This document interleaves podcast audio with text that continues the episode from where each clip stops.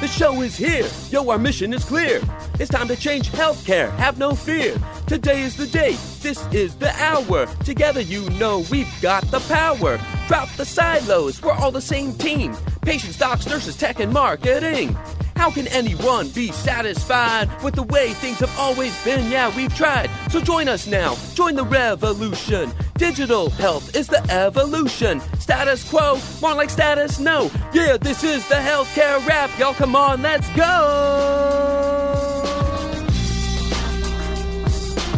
Welcome to the Healthcare Rap, where we are ushering in the future of healthcare and the status quo no longer exists.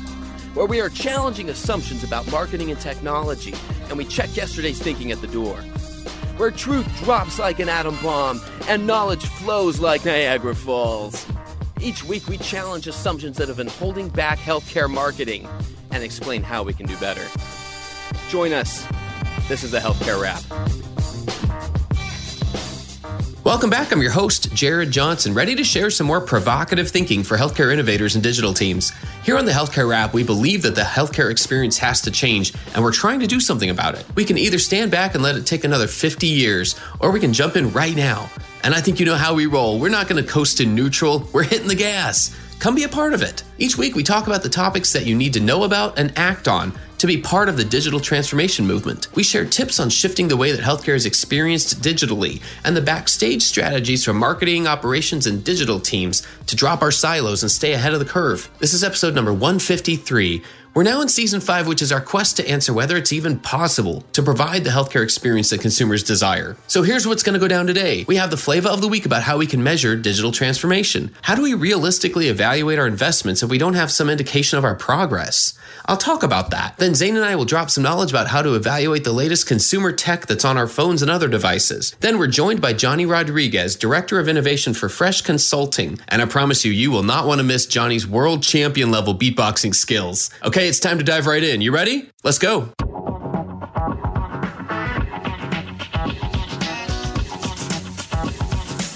Flavor of the week. Digital transformation sounds all fine and good, but how will we measure it? On this highway that leads to the healthcare experience of tomorrow, there are few mileposts or road signs to indicate how far we've come, or how much further we have to go. Thinking about how we will measure success with digital transformation is just as important as the actions themselves. We need some forms of measurement so we can evaluate investments and determine how much more time and money we put into it. It still has to make good business sense. Without some indication of progress, though, it's no wonder some of these initiatives never go anywhere. We need to help ourselves and make measurement part of the discussion about digital transformation. I asked the Twitter sphere and the LinkedIn universe how we know if organizations are on track, and it led to some great discussion. Mind you, we're focusing on the marketing side of the equation for now. So when I asked for ways that we can measure and know if we're on target, Mitch Holdwick suggested lower call volumes. Our own Zain Ismail recommended net promoter score and conversion time. John Marzano pointed to an article he read that reiterated that digital transformation is not successful without cultural transformation. So the shift to patient doctor shared decision making, equal partners in personal care, and more democratization in delivery are places he would point. Jimmy Kim pointed to the need for stats. He said each digital investment you make should support the broader goals of your business strategy, such as productivity. So, in his mind, productivity is generally understood as the volume or value of outputs relative to the time and resources invested.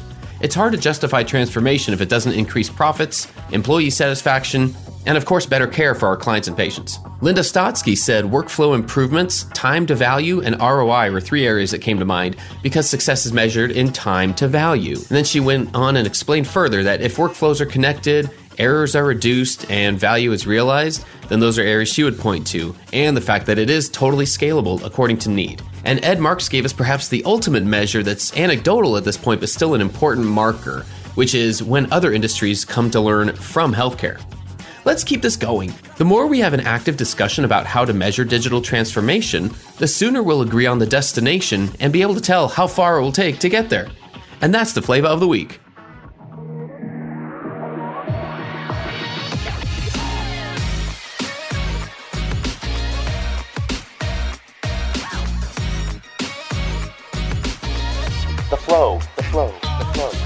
Well, it's another week and it's another opportunity to speak with Zain Ismail. Uh, Zain, how are you doing? Doing good, Jared. Just trying to get through this pandemic like the rest of us. Can't wait to be done with this. I hear you. And, you know, at least we're looking through the lens of, hey, there's some hope on the horizon as vaccination rates increase and so forth. Right. And we work towards, I mean, even the latest thing I heard was, hey, once we reach certain milestones with herd immunity and, you know, percent positivity rates, and I'm like, okay, at least we have some milestones Absolutely. seem a little bit more possible because that did not always, that was not always the case.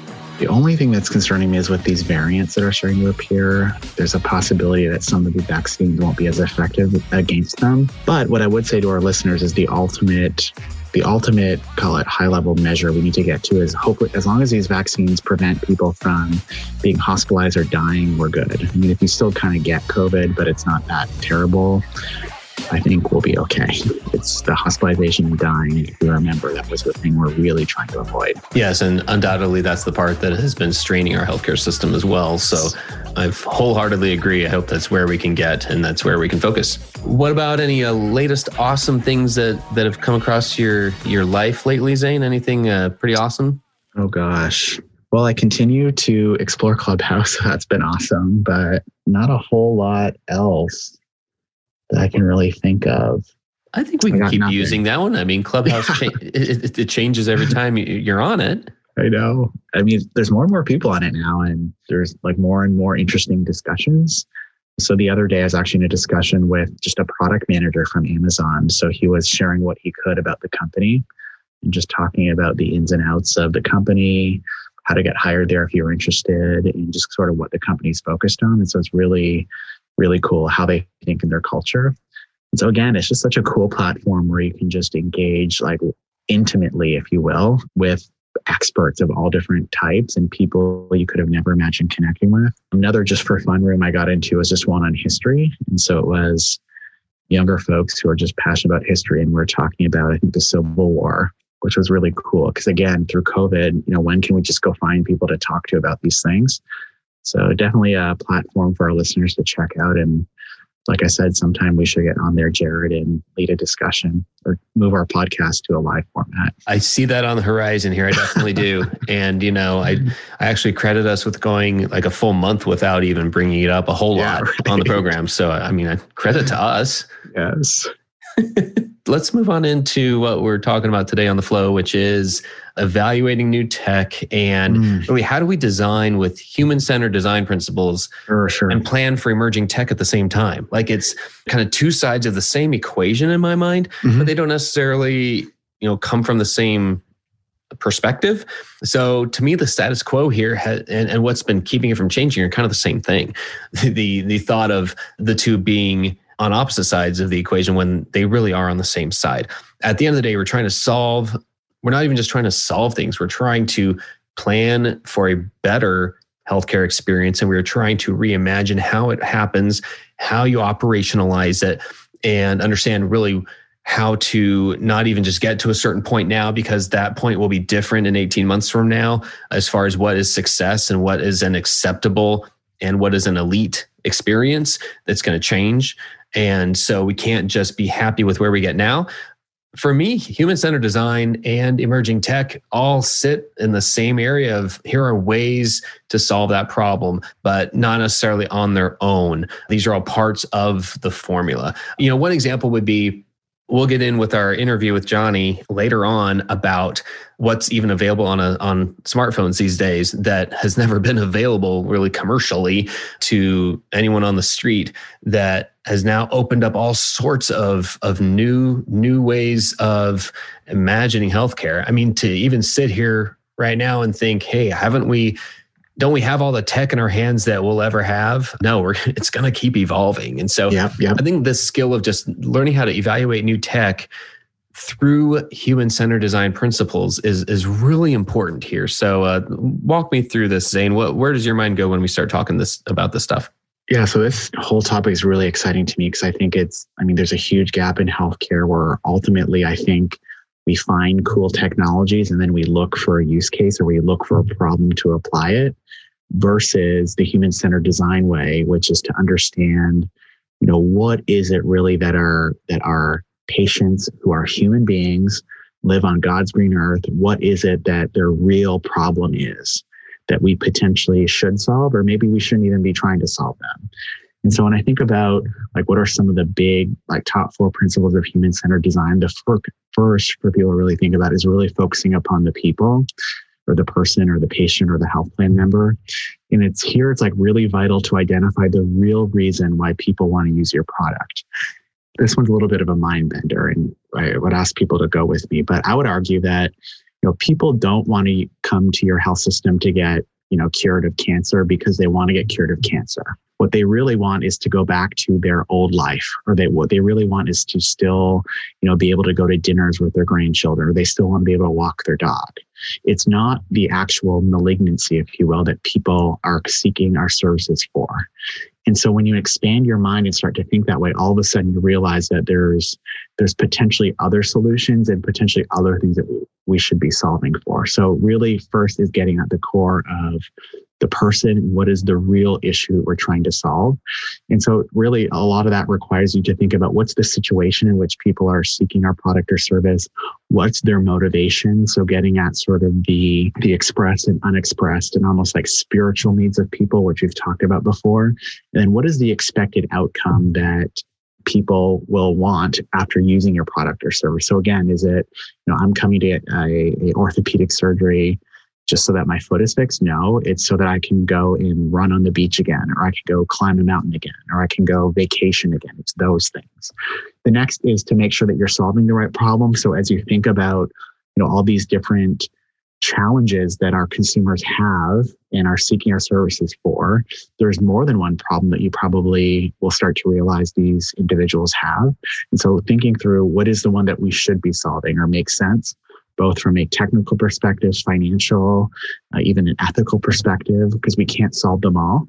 But there are some things that we should be solving as part of being their health provider. And then third is thinking about everything as part of an interconnected system. And so no individual product or service that we'll offer is on its own, right? And so thinking about what are the other things that potentially these patients or health plan members are procuring from us and thinking about it as a whole holistic connected experience whatever you're developing needs to fit into that and as you know technology just because like you get call it like maybe it's like the sign on right or you get the telemedicine visit right doesn't mean the whole thing works from the perspective of the user or the patient and then finally the biggest thing and this is where i think health systems really at least legacy health systems really fail is validating their design decisions meaning try them test them and i don't mean pilot them i mean even before that validate that that they're both functional so that's kind of like a user experience exercise. Can someone actually use the product or the tool that I'm developing? But then also validate it from a demand. Like, do people actually want this? Right.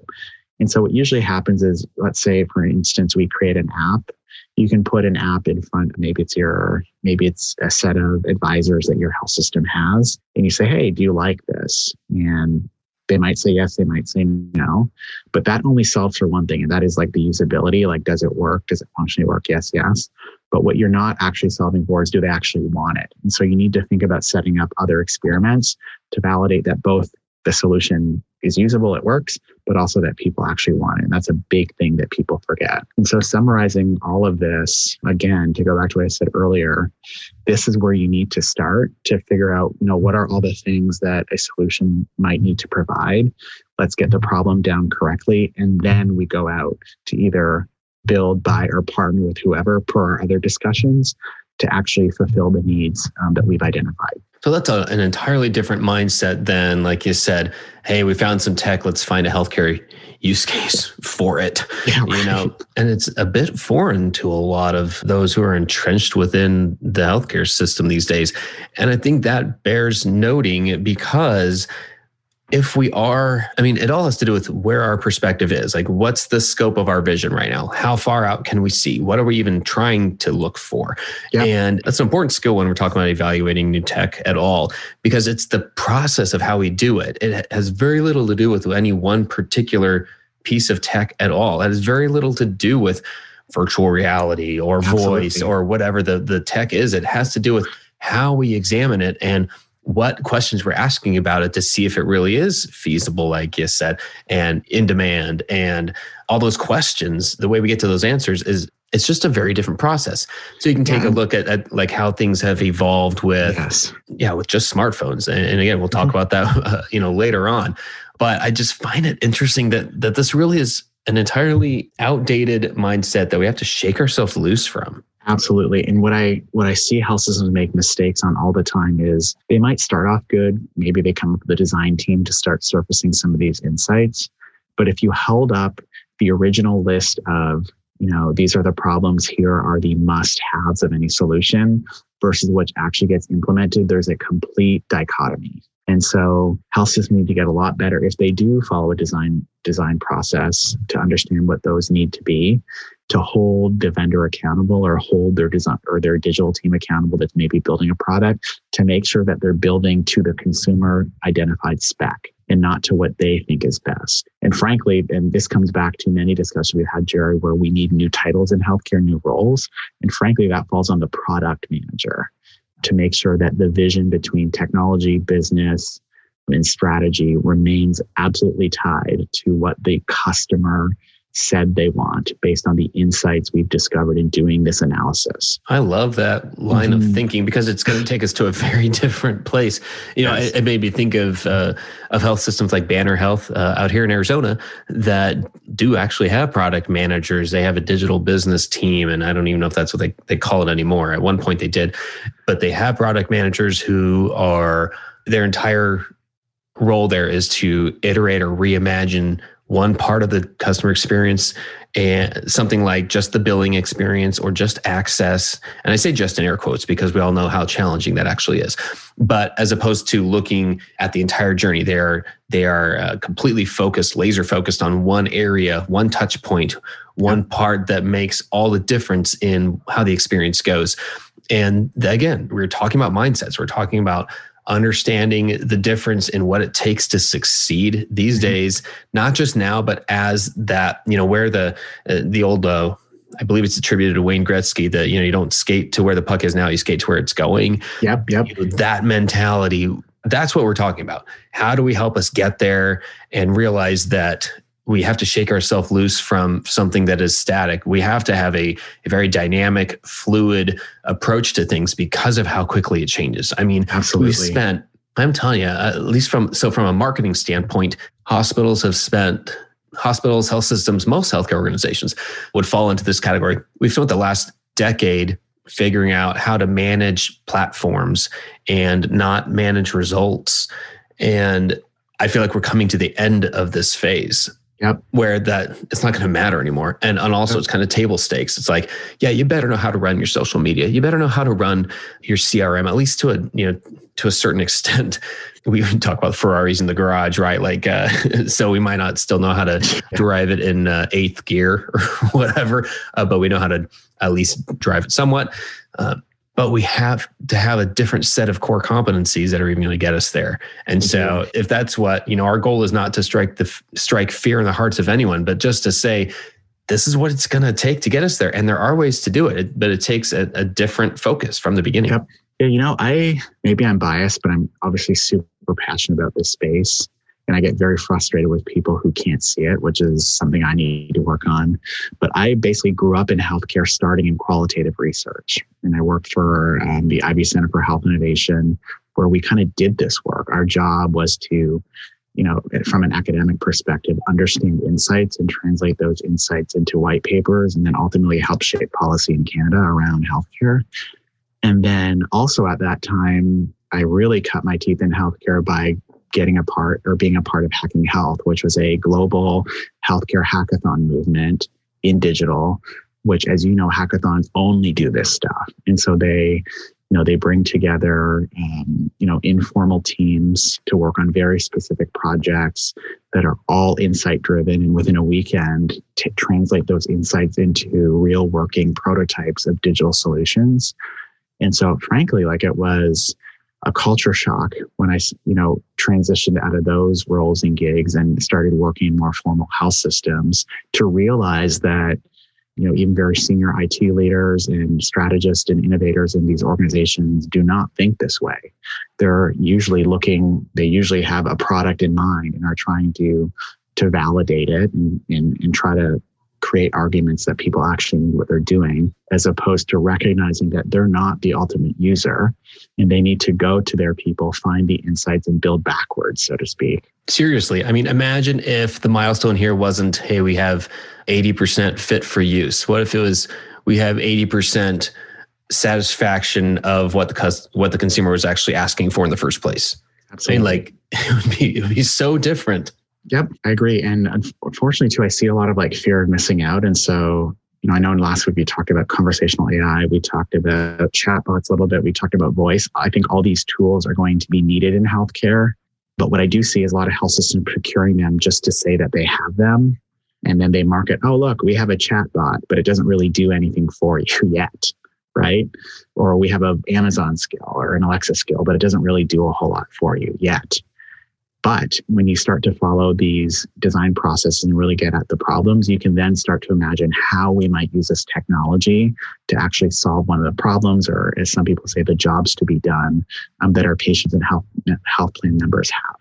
But until you do that, you're just hanging tech, so to speak. Exactly. Exactly. And it's funny how at some point we get to the point in the conversation where where some listeners will think, well, I think that's what I do already. Maybe I'm just not using the the, the same language, or that's at least what I want to do.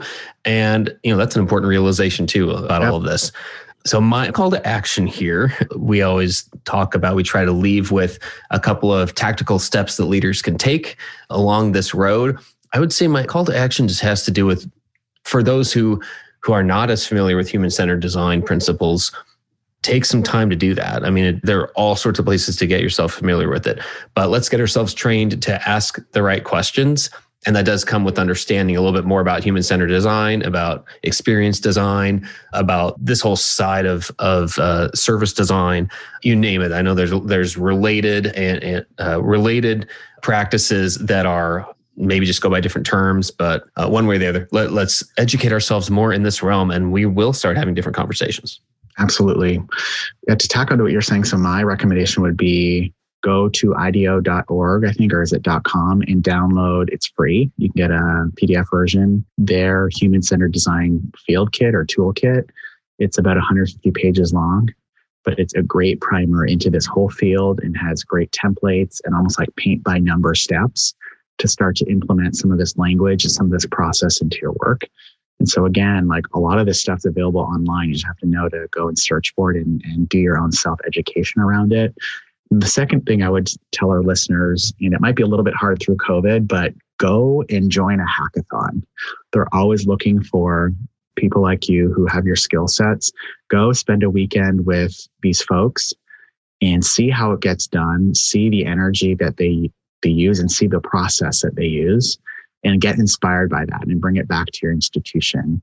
Again, you might think maybe you're too senior or too executive to be a part of something so casual and so community, but I highly recommend you do it. It'll definitely change your perspective and it'll it'll show you what an innovation culture actually looks like. And definitely being part of hackathons has sort of given me a, a one up as I'm now in more formal healthcare.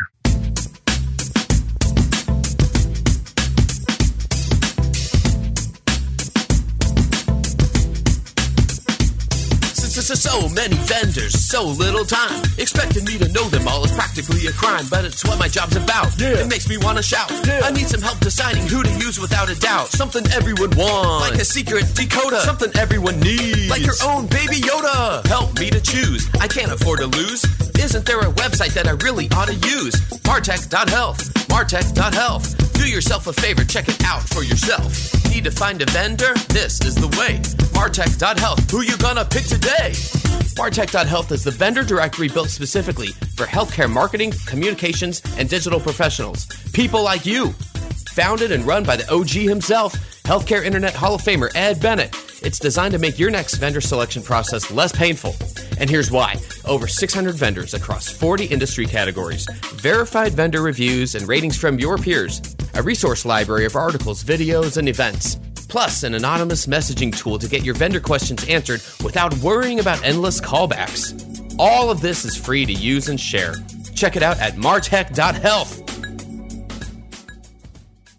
All right, people, we got Johnny Rodriguez in the house this week. Uh, so, so, so excited. And I'll tell you why. Uh, not only is Johnny the director of innovation at Fresh Consulting, but uh, we go way, way back. My goodness. Uh, there was a time that we were in a church class, early morning class, and we ended up finding ways that uh, Johnny had some unexpected talents, and we tried to make some use of that. I'll let him explain that. But first and foremost, Johnny, welcome to the Healthcare Rap. How are you doing?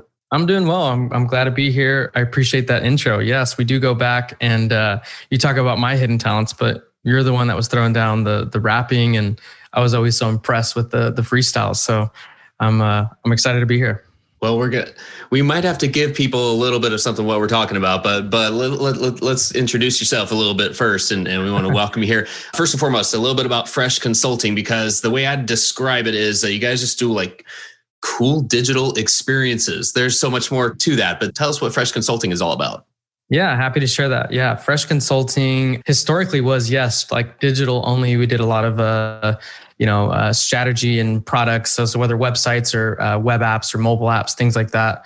In recent years, uh, we're actually in hardware now. So we, we're doing um, kind of a, a wide range, end-to-end kind of service offering from from digital to strategy to uh, hardware. Um, some of the cool things we're working on recently are industrial autonomous vehicles um, and and all the experiences that go into that. So it's like um, working with some really some cool cutting edge technology there and trying to help uh, different industries from just that wide spectrum of uh, service offerings. So yeah, high level, just really helping, you know, trying to challenge the status quo and, and advance innovation in, in all these shifting industry landscapes. So it's uh, it's fun to, to work there. And I've been there about seven, seven and a half years. And you're based out of where are you based out of these days? Our headquarters are in Seattle. I recently moved back to the Austin, Texas area. So I'm, I'm happy to be back in Texas. I consider Texas home. So I'm here now. We have our headquarters in Seattle, a couple of os- uh, other offices, Portland, Thailand, and uh, now opening, helping open a office here in Austin. Well, congrats on that. That's uh, it's always nice to hear the growth that's happening with companies like yours. Uh, very excited for that. So we usually start with like, what's the latest awesome thing somebody's heard about? We might try something a little different just now. We we never tried this on Zoom, but it is the healthcare rap.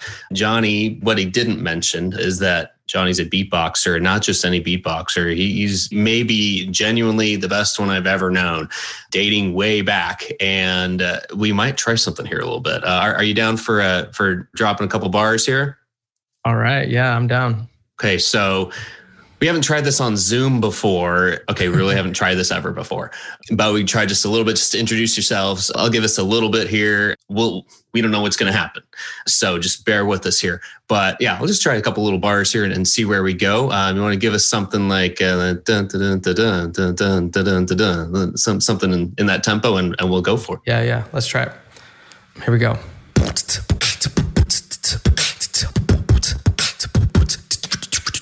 Johnny's dropping beats like you really don't care. But when I get my flow going, people stop and stare. Yeah, is this guy for real? Let's clear the air. You gotta flip the script if you wanna change healthcare. We're sitting here like two musketeers. We don't hear naysayers, only cheers. Even on Zoom, we own the room. But get yourselves ready, we about to go boom. Nice. okay. All right. That's how we do that. That was fun. That was good. Man, that that worked out better than I thought it would. And that's amazing. I agree. I agree. I, have been I'm looking at all sorts of apps to have to try to do that, and uh, that that might that might work. We, I think we just leveled up like everything just now, right there.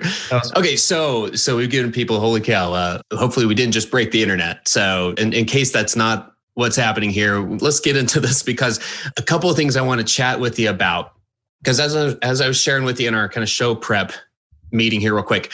There's a couple things going on in healthcare right now. And one of them is just trying to understand what's in front of us right now. What technologies are here available to help us improve healthcare and improve different parts of the experience. There's also the macro view of what's happening in healthcare, in that there are so many new things coming out there. And that's been the case for over a decade, for a couple of decades that we're still trying to understand the best ways to evaluate new tech. And so I want to talk about both tracks, but specifically about a couple of things that are available now on certain versions of the iPhone, like LiDAR, which I gotta say, so my my brother, for instance, my brother programs drones for a living, and when he first heard lidar is available on an iPhone, he's I'm like it blew his mind. He's like, I've been trying to figure out how to, you know, yeah. I've had to do all these other things to to have that available. So he was one of the first ones to kind of open my eyes in terms of like what's possible. And there was a conversation where you and I, where I was, I was just kind of watching what what you were sharing about lidar specifically on LinkedIn recently, and I was like, like just off the top of your head, you were able to just throw out a few different things, and I'm like, okay, we we need to get this in front of people. We we need to help people understand a how to evaluate new tech, but but b like specifically, let's talk about how the smartphone has changed and what's available there. So let's start with and mm-hmm. kind of what we usually do is starting with the status quo in in tech. Very broad question, but if we're picking any particular part about what's keeping the status quo from changing, like why are we still sitting here in in 2021 talking about how to evaluate new tech. Like why haven't we figured this out yet? So so talk, talk me through that. I love the fact that that your your perspective isn't 100% healthcare. You're able to you, you really are on the bleeding edge of what has just come out and so you're able to think through what's possible. Talk us through just at a basic level what's the status quo? What what do we typically see when there's new technology and how do companies handle that yeah, that's interesting. I think there's a lot of a lot of fear when it comes to new technology. Not fear, but just concern about you know spending budget towards new technology and then finding out that it's just not quite mature enough to kind of adopt. So you know, there's the adoption curve of new technology that we see, and there's there's a, I would say our companies on that on that forefront, like you said, the bleeding edge, trying to you know, get our hands on the tech as soon as possible, the software, whatever it might be, and then evaluate, prototype, you know, start looking into use cases and really get a sense for where the applications might be based on the different types of industries. But if you're in healthcare, it might seem a little bit risky to do some of that. And so i think it ends up being that you know sometimes there's there's some delays in uh, adoption around new technology new tech new software. And I'm, i do not think it's just you know i have a background in, in, in insurance industry and, and other industries like that. And i think it's kind of similar in other industries. And i think that's currently the what we see. Obviously there's some exceptions to that some people adopting quickly as things become more mainstream or become become more accessible to people. But um i think we see a lot of that. But i do think that it is important to stay to stay ahead, to be looking towards uh, learning from the past, but also looking towards the future and, and really seeing where those applications for the new tech and software might be applicable in our industries. And, and I think that's where we see a lot of breakthrough, breakthrough innovation kind of happening across some organizations. I don't know if I'm answering your question there, but that's kind of I think where where my thought my thought process was with your question. Uh, that's exactly where I'm going. I, I'm thinking, you know, how do people get used to getting started? They hear about something new, and they go one of two ways. They, it just stresses them out, and they're like, "I'm going to wait till somebody else figures it out for me," or they exactly. say, "I, I want to test it out." Thoughts or tips on how to get started, how to start testing and prototyping? Like, how how do you even get started to to know where to go from with something new? Yeah, that's a that's a good question. I think there's a lot of technology coming out. I feel like every month there's something something new for consumers, something obviously for professionals coming out all the time. I think there's an element of like staying up to date is actually like something that you know it's like one thing is actually buying the thing and actually testing out and prototyping and the other thing is actually just staying on top of what developments are happening. I, you know, I, I think you, do this as well, Jared, but you know, I'm on Twitter, I'm on other, other platforms seeing what's being done in the industry. So, you know, I'm tracking uh, XR, like the, the mix of augmented reality, virtual reality pretty, pretty closely right now. Um, and seeing all the different developments that are happening there, you know, news that's happening, developments, people that are pushing the envelope on different tech. So staying up to date, I'd say is like a big, you know, big thing to do, a good step one. Um, as far as like prototyping, I think there's a lot of low level ways to to do prototyping. You know, instead of uh, you know, it's like you can prove, um, you can test things out without actually having your thing, your your hands on the actual software hardware. We see a lot of that in our in our you know at our company with uh, 3D 3D printing is actually a pretty critical step before we build full fledged hardware and get to the actual materials. That's an example of kind of testing some things out you know we'll even see something even more low level than that taking cardboard and, and actually putting it in your hands you'll see people at our office i guess pre-pandemic right we people at our office that would have uh, hardboard sitting on their desk that they would use on a daily basis just to see, hey, is this something I actually pick up and use? Is this something that's valuable to me as we're as we're prototyping and testing uh, different tools? From a software perspective, I think there, there's there's elements there where you might you know you might take advantage of that, um, have a smaller team kind of uh, work on it, but uh, but yeah, there are some some lower level ways to to test some things and prototype prototype some of those things out. What type of teams are you typically working with on on any type of engagement or project? Is it like what departments are you typically engaging with? Like who's who's initiating a project with you on um, most frequently? Yeah, it's been surprising more recently because we're finding that there are quote unquote innovation teams that are inside of organizations now. And I think that's a big shift that we're starting to see uh, in the industry. I would say in the last three to five years, there are actual innovation like where they don't have to get bogged down by the you know sometimes there's uh, you know it's a lot of a lot more hoops to go through when you're a, it's a bigger organization. Um, and so sometimes smaller teams are set up that are a little bit more nimble and are able to make mistakes quickly learn from those mistakes and iterate quickly. And we're, we're seeing a lot of engagements there. That's been the newer type of uh, engagement that we've seen fresh. But we have other companies that are, are, you know, there are some that are investing that intentionally set apart budgets to do the testing, and it's a lot of R and D, research and development that's happening at, at these organizations, and they're and they're willing to lose a little bit of to invest some of that money up front to be able to be at the forefront and continue to innovate as an organization. So, you know, we work with all industries. I mean, we've we've worked with healthcare, we're you know, finance, you know, all every everything under the sun. I would say it's hard to say what specific industry, but a lot of people are, are looking to stay ahead and you know map their the future of their company and and leveraging technology and software and and, and cons, you know being consulted along the way. So that's I think where we've stepped in the most. Nice. So let's talk about then opportunities to innovate. Let's let's use lidar as our example here. So so for instance, something something new comes out, and we hear, yeah, was it the iPhone 12? Is that is it the 12 or 12? I, I can't remember. It was certain models of the 12. Yeah. So so last year in March, the Apple announced the iPad Pro. That was the first Apple device that got lidar. So they announced that and they're like, whoa, this is pretty crazy. The iPhone 12 I already had it, but as far as the iPhone 12 Pro and the Pro Max, those came out in September. Those also included the LiDAR sensor. And so basically 20, the March 2020 devices and on for handhelds and, and tablets on the Apple side are getting this LiDAR sensor, which is really interesting because we did see Google do this actually. We saw Google do this uh, a few years ago, back in, I think it was 2014. They released, I think, two or three devices that actually did have LiDAR in them. I think it was called the uh, Project Tango back in 2014. It was a side project for their ATAP team. And then they had some, they were using it mainly for, for augmented reality.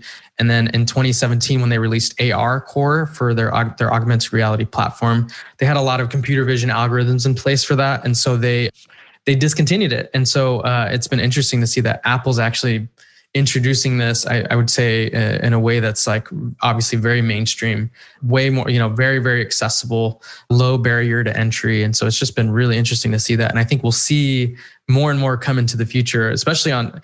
I mean, obviously, we're seeing that with Apple, but I think we'll start to see that again with other devices and manufacturers uh, of phones and tablets. I think we're going to start seeing that everywhere. So explain for, for those who aren't familiar with LiDAR, uh, what is it and what what are some ways that even just off the top of your head, like like yeah. uh, healthcare and medicine could be using it? Yeah, so LiDAR stands for light detection and ranging. ranging. If you've heard of radar, it's very similar. Radar is essentially radio waves that are being sent out.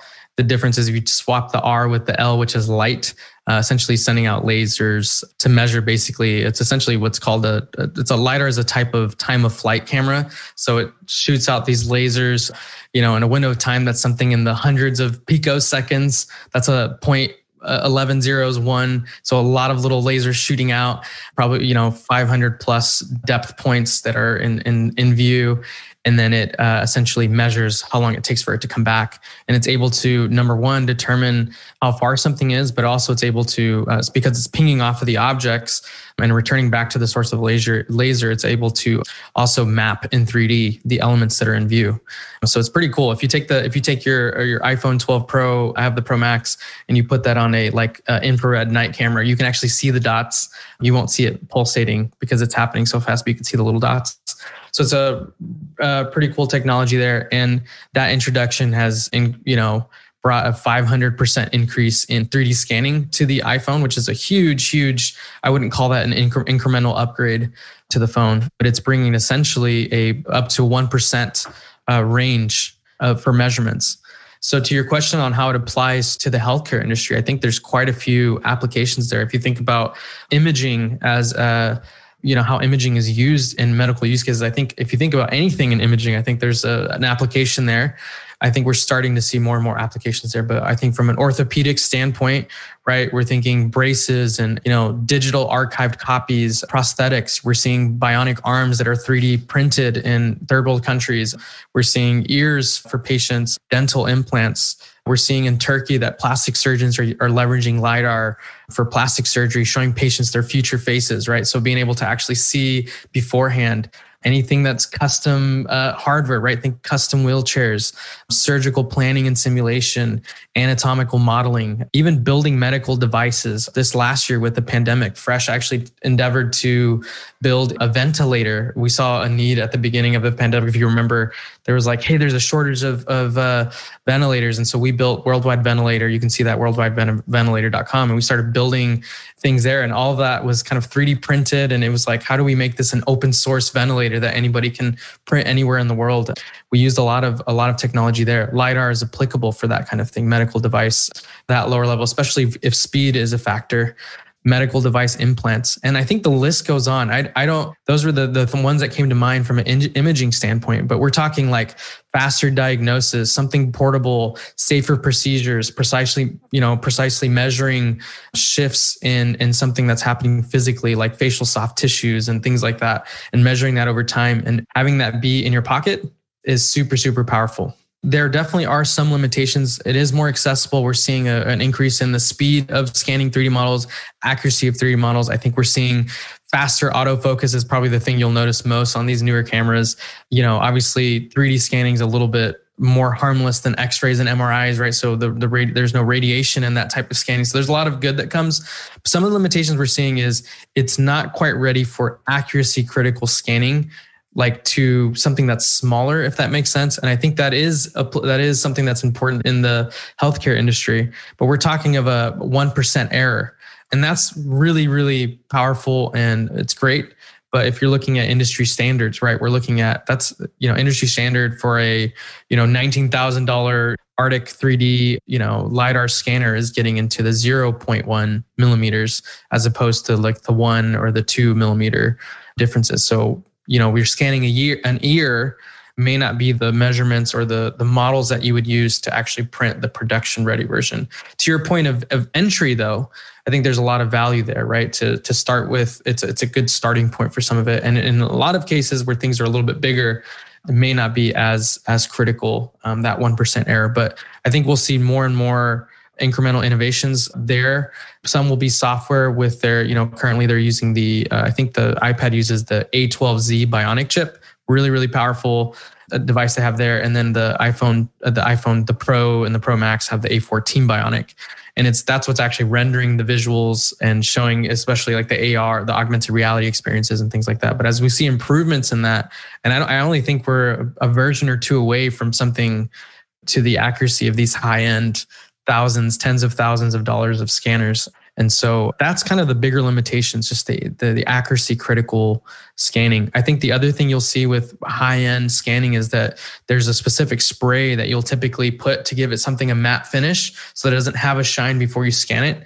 When it's something so accessible as the phone in your pocket or your iPad, right? You're not thinking about all the other all the other pieces, or um, you may not have all those things. And so there's a little bit of a barrier there, not something you you can't get past, but all the other pieces that come with it, right?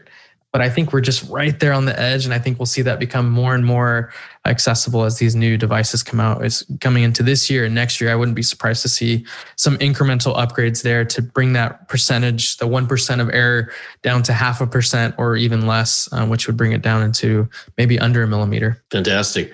I love. I love just thinking, you know, where where things could be going to really understand that just because something isn't like you said it's it's not a 0% error there's a percent of error there and there are some caveats that doesn't mean we don't pursue the thing because I that's something we have to overcome in healthcare is to think people automatically say, "Oh, see, the new tech isn't perfect. Like we're not going we're, we're not going to touch it yet."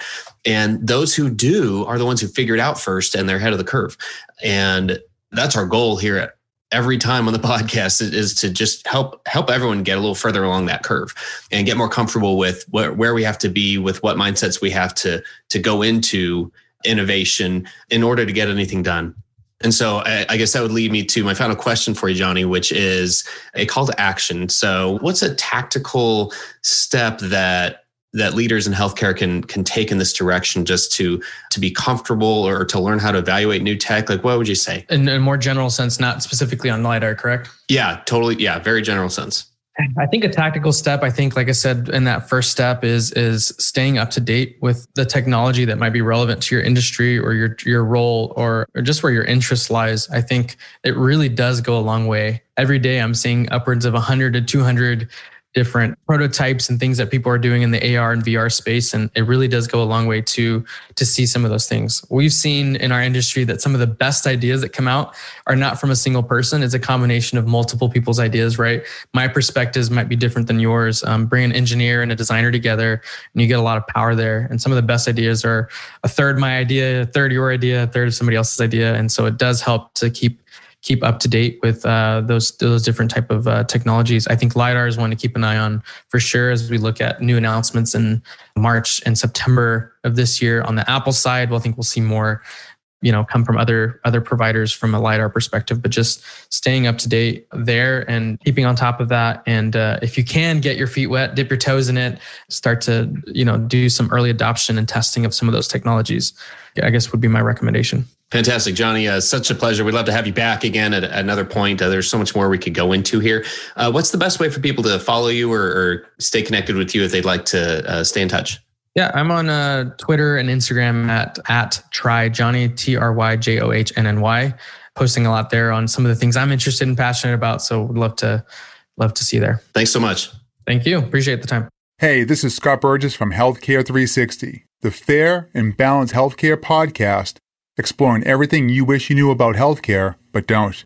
Join us weekly in an open, transparent conversation with some of the biggest names in the healthcare business, surrounding this one question and one question only.